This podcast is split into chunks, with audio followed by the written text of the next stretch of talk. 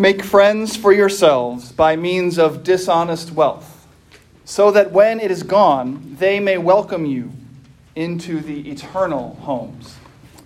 Please pray with me. Dear God in heaven, we ask you to join us here in this place this morning, and we trust that you are here with us. May my words now be your words, and all of our thoughts your thoughts. We ask this in Jesus' name. Amen. Please be seated.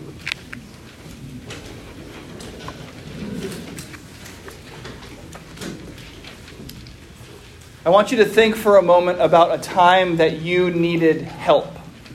But not just any time. I'm talking about one of those specific times that you needed help, but the one person who could help you was also the one person that you were desperate not to ask for help? I know you know what I'm talking about. Usually it's a person to whom you want to seem competent, but asking for this kind of help will make you seem incompetent. Or a person to whom you want to seem a success, but asking for help in this way will make you seem like a failure. So what you do is you search and search for any other option. Like you don't understand your homework. Or worse, you don't understand your kids' homework. and you really don't want to email the teacher. You try all the other parents, maybe have your kid text some of their friends. You'd rather do anything than admit to the teacher that you don't know what's going on.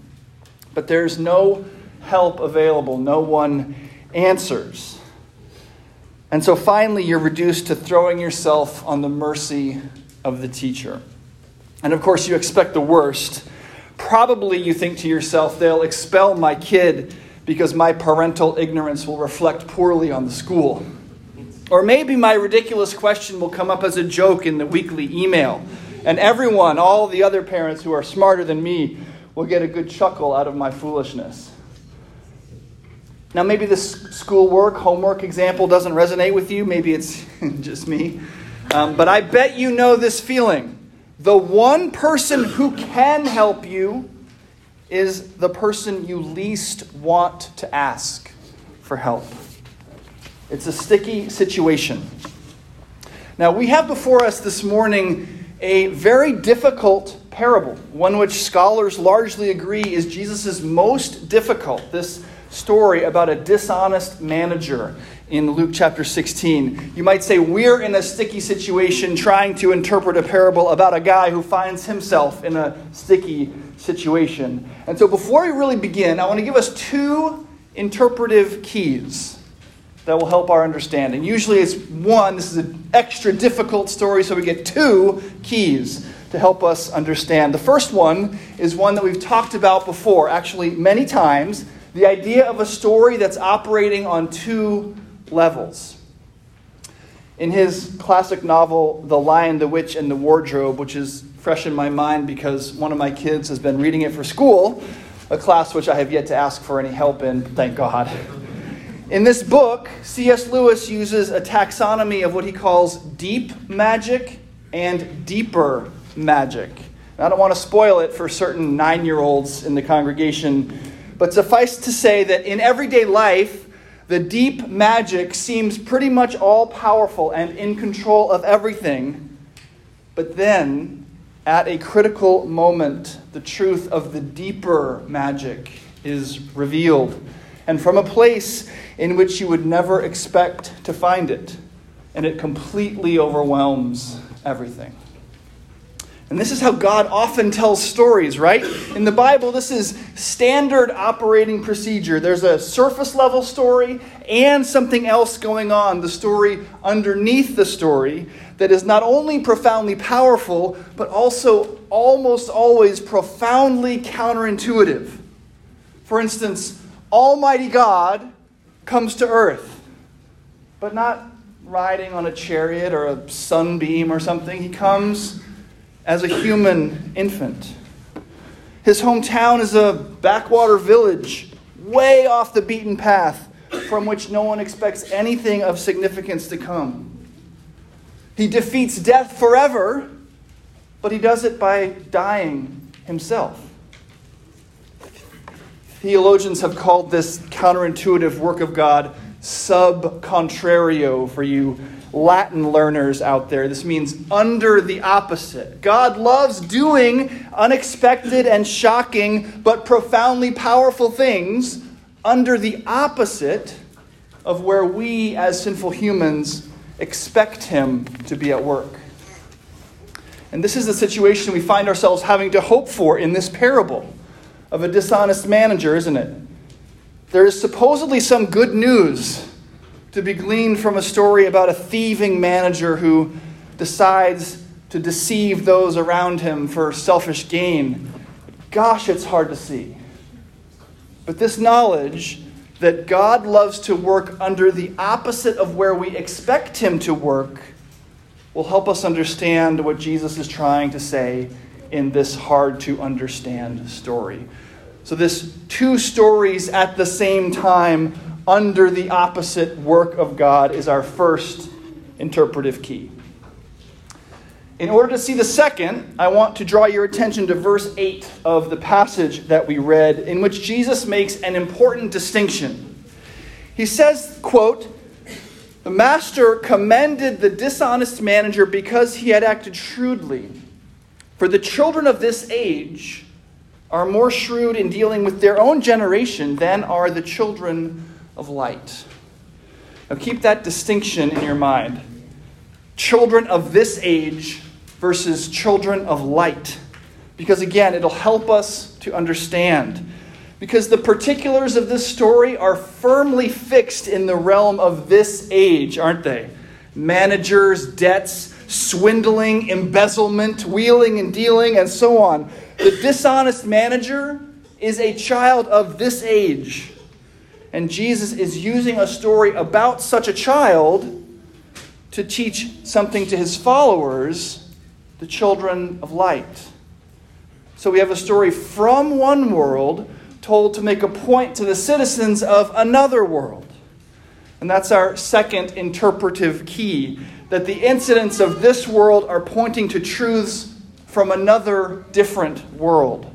So, two keys the Lord's work under the opposite of where we expect, and this story's use of one world to illustrate another.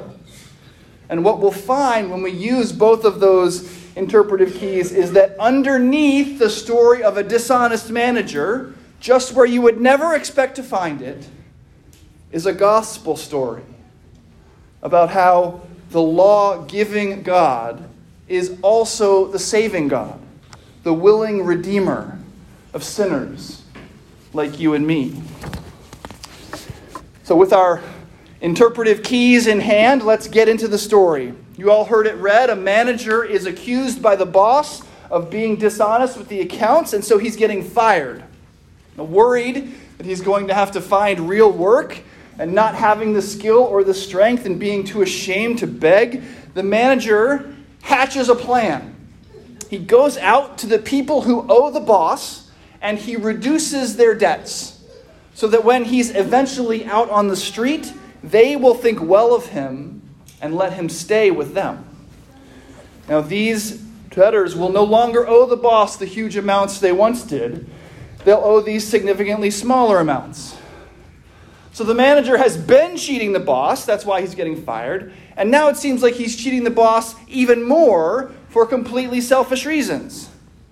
But what happens?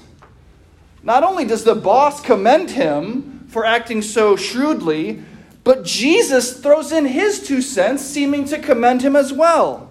And I tell you, Jesus says, make friends for yourselves by means of dishonest wealth, so that when it is gone, they may welcome you into the eternal homes. You can see how this story might lead to some confusion. But let's let all the specifics of the story, the trappings of what Jesus calls this world, Let's let the specifics fall away. What is, at the most fundamental level, happening here?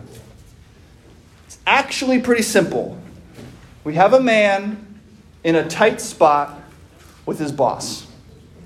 And that's the thing, the situation of a child in this world that will teach a lesson to us. as children of light.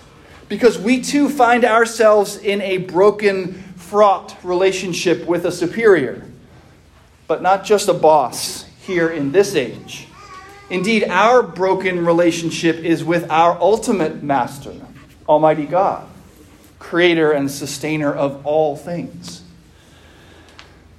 There's a biblical construction that you might be familiar with, even if you've never given it much thought, which describes this rhetorical strategy.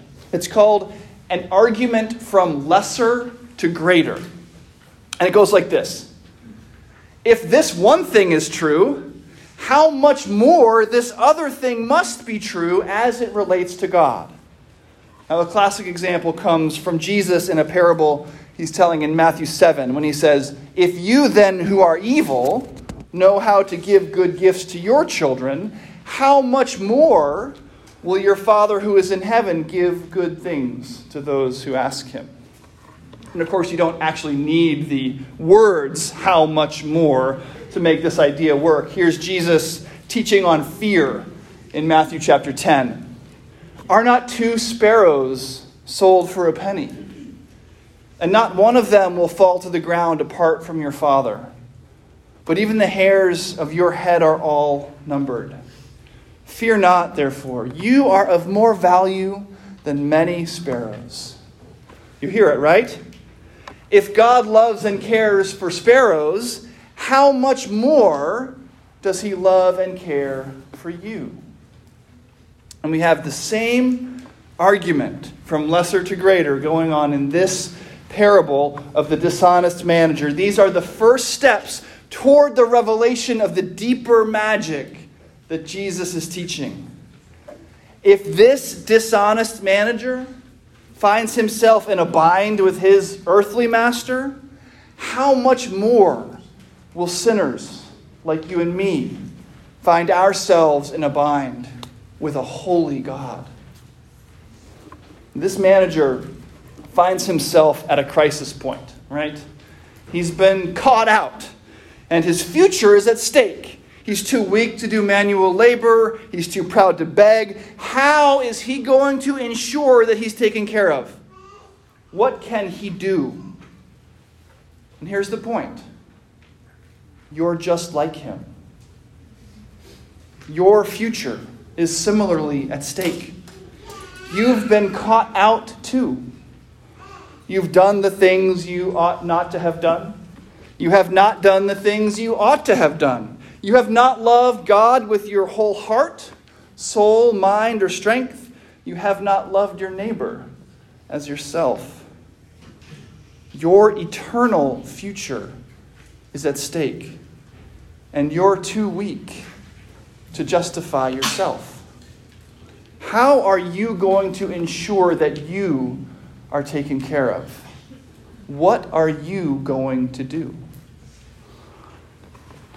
Here is Jesus' teaching. Take your cue from this dishonest child of this world and throw yourself on the mercy of your master. And the result? The very person against whom you have sinned will take care of you. Now, I know that sounds counterintuitive.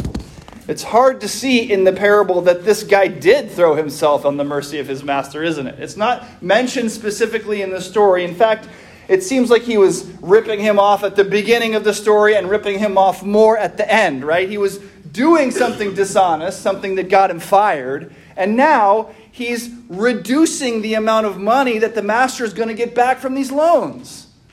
The master might be furious. And of course, the master is still the master. If he'd wanted to, he could have come back in, seen what the dishonest manager had done, and told everyone, no, actually, that guy had already been fired, reinstituted the full debts, and thrown this guy in prison. But there's something else going on here. This dishonest manager has made a gamble. He's taking an obvious risk, continuing to fudge with the master's books. He's already been fired, now he's risking an even more severe punishment. But the gamble we see works. When the master sees what the manager has done, he commends him for it. So, why? What's happened here? The dishonest manager, by his slashing of the debts, has made the master look generous. Remember, we're dealing with the children of this world, and this game is being played by those rules. So think about it. The manager has been fired. He walks out of the master's office, and no one other than the manager and the master knows yet. The manager's still got the books. And since word hasn't gotten out yet, the master's debtors still think this manager is working on behalf of the master. And he proceeds to cut down all their debts. The guy who owes 100 jugs of olive oil now only owes 50. The guy who owes 100 containers of wheat now only owes 80. These people, the ones who have taken out the loans, would all have thought the same thing. What a generous master this is to reduce these debts like this. After all, it's the master's money. And so now we see the nature of the manager's gamble. He's betting that the master actually is generous, actually is merciful, and will appreciate being shown in this light. And it works. The master is merciful, does appreciate being shown in a generous light, and shows mercy to the manager. And here's the biblical argument from lesser to greater. If this master is like that and commends this dishonest manager for his shrewdness, how much more will our God commend us when we throw ourselves on his mercy? Remember, the manager is not being commended for his dishonesty. He's being commended for his shrewdness, for his plan. He's being commended for his realization that the person who judged him is also the one who can help him, who can forgive him, who can redeem him, who can make everything okay. And this is our situation too when we get caught out. We want desperately to figure out a solution on our own. We like to hide our shame in that way, like refusing to ask the teacher for help, or like the mistake that you make at work, the one that costs the company a bunch of money, the mistake that you know the boss can fix, but you'd rather do anything than admit to the boss that you're the one who made it. It's a special torture that the person best positioned to help you is the one you are most afraid of approaching. When the one you've wronged is the only one who can help.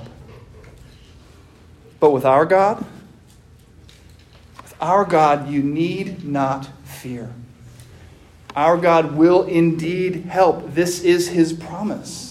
He will indeed redeem, He will indeed save. This is the deeper magic of the gospel. It is against Almighty God that we have sinned. He is the Creator, the lawgiver, the Holy One. And we assume, with the logic of this world, that He will have no patience with us, no mercy, no compassion. And yet, not only is He, in fact, the only one who can save us, He has promised in Jesus Christ to do just that. He is the lawgiver, yes, but He is also in Christ the law keeper. He is the creator, yes, but He is also in Christ the Redeemer. He is the Holy One, yes, but He is also in Christ the one who gives His righteous perfection to sinners like us. This dishonest manager throws himself on the mercy of his master. And this, Jesus is teaching us, is the only thing for a sinner to do. You must confess. You must repent. You must come again to Almighty God, against whom you have sinned, and ask for mercy. We all once lived in the passions of our flesh, St. Paul wrote to the Ephesians, carrying out the desires of the body and the mind, and were by nature children of wrath, like the rest of mankind.